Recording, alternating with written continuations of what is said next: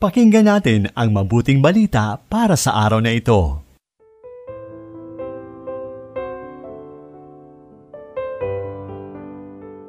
Mapagpalang araw ng Martes, ginigiliw kong kapanalig. Kamusta po kayo? Kamusta ang pagharap mo sa mga hamon ng buhay ngayong panahon ng pandemya? Naway, hinaharap mo ang mga ito kasama ang Diyos at sa Kanya mo ibinibigay ang lubos na pagtitiwala na hindi Kanya susubukin ng higit sa iyong makakaya. Ito po muli si Sister Lines ng Daughters of St. Paul. Sa iyong araw-araw na pagpili at pagdesisyon, kinukonsulta mo ba ang Diyos sa panalangin?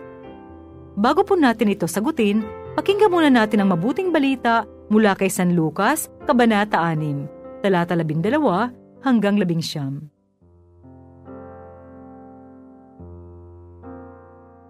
Umakyat si Jesus sa bundok para manalangin at magpalipas ng magdamag sa pagdarasal sa Diyos. Nang nag-umaga na, tinawag niya ang kanyang mga alagad at pumili siya ng labing dalawa sa kanila na tinawag niyang apostol. Si Simon na pinangalanan niyang Pedro, si Andres na kapatid nito, si Jaime, si Juan, si Felipe, si Bartolome, si Mateo, si Tomas, si Jaimeng anak ni Alfeo, si Simon na tinaguriang Selota, si Judas na kamag-anak ni Jaime, at si Judas Iscariote na naging tagapagkanulo. Pagkababa kasama nila, tumigil si Jesus sa isang patag na lugar.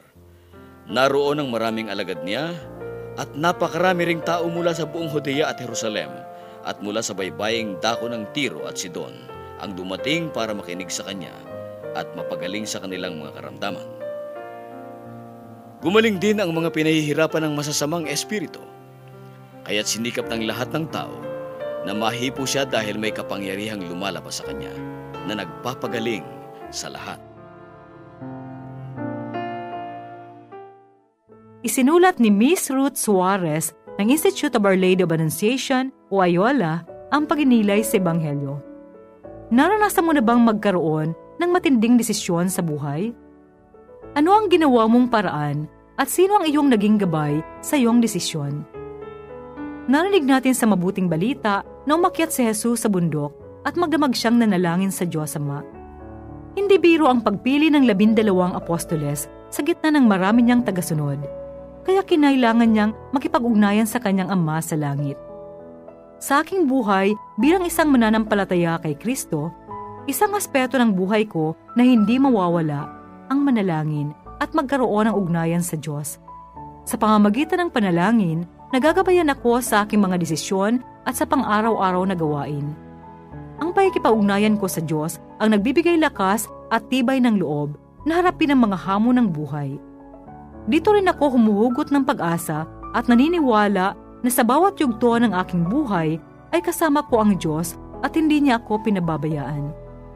Tatlong buwan pa lamang ang nakalilipas nang pumanaw na magkasunod ang aking panganay na kapatid at ang aking ama.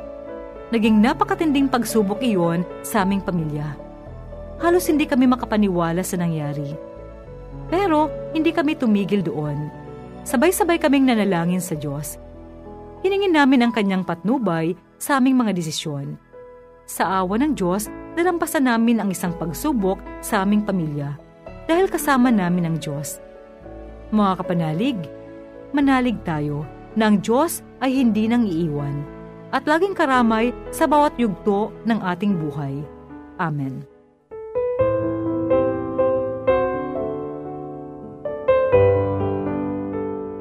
Inyong napakinggan ang mabuting balita para sa araw na ito. Hatid sa inyo ng Pauline's Radio.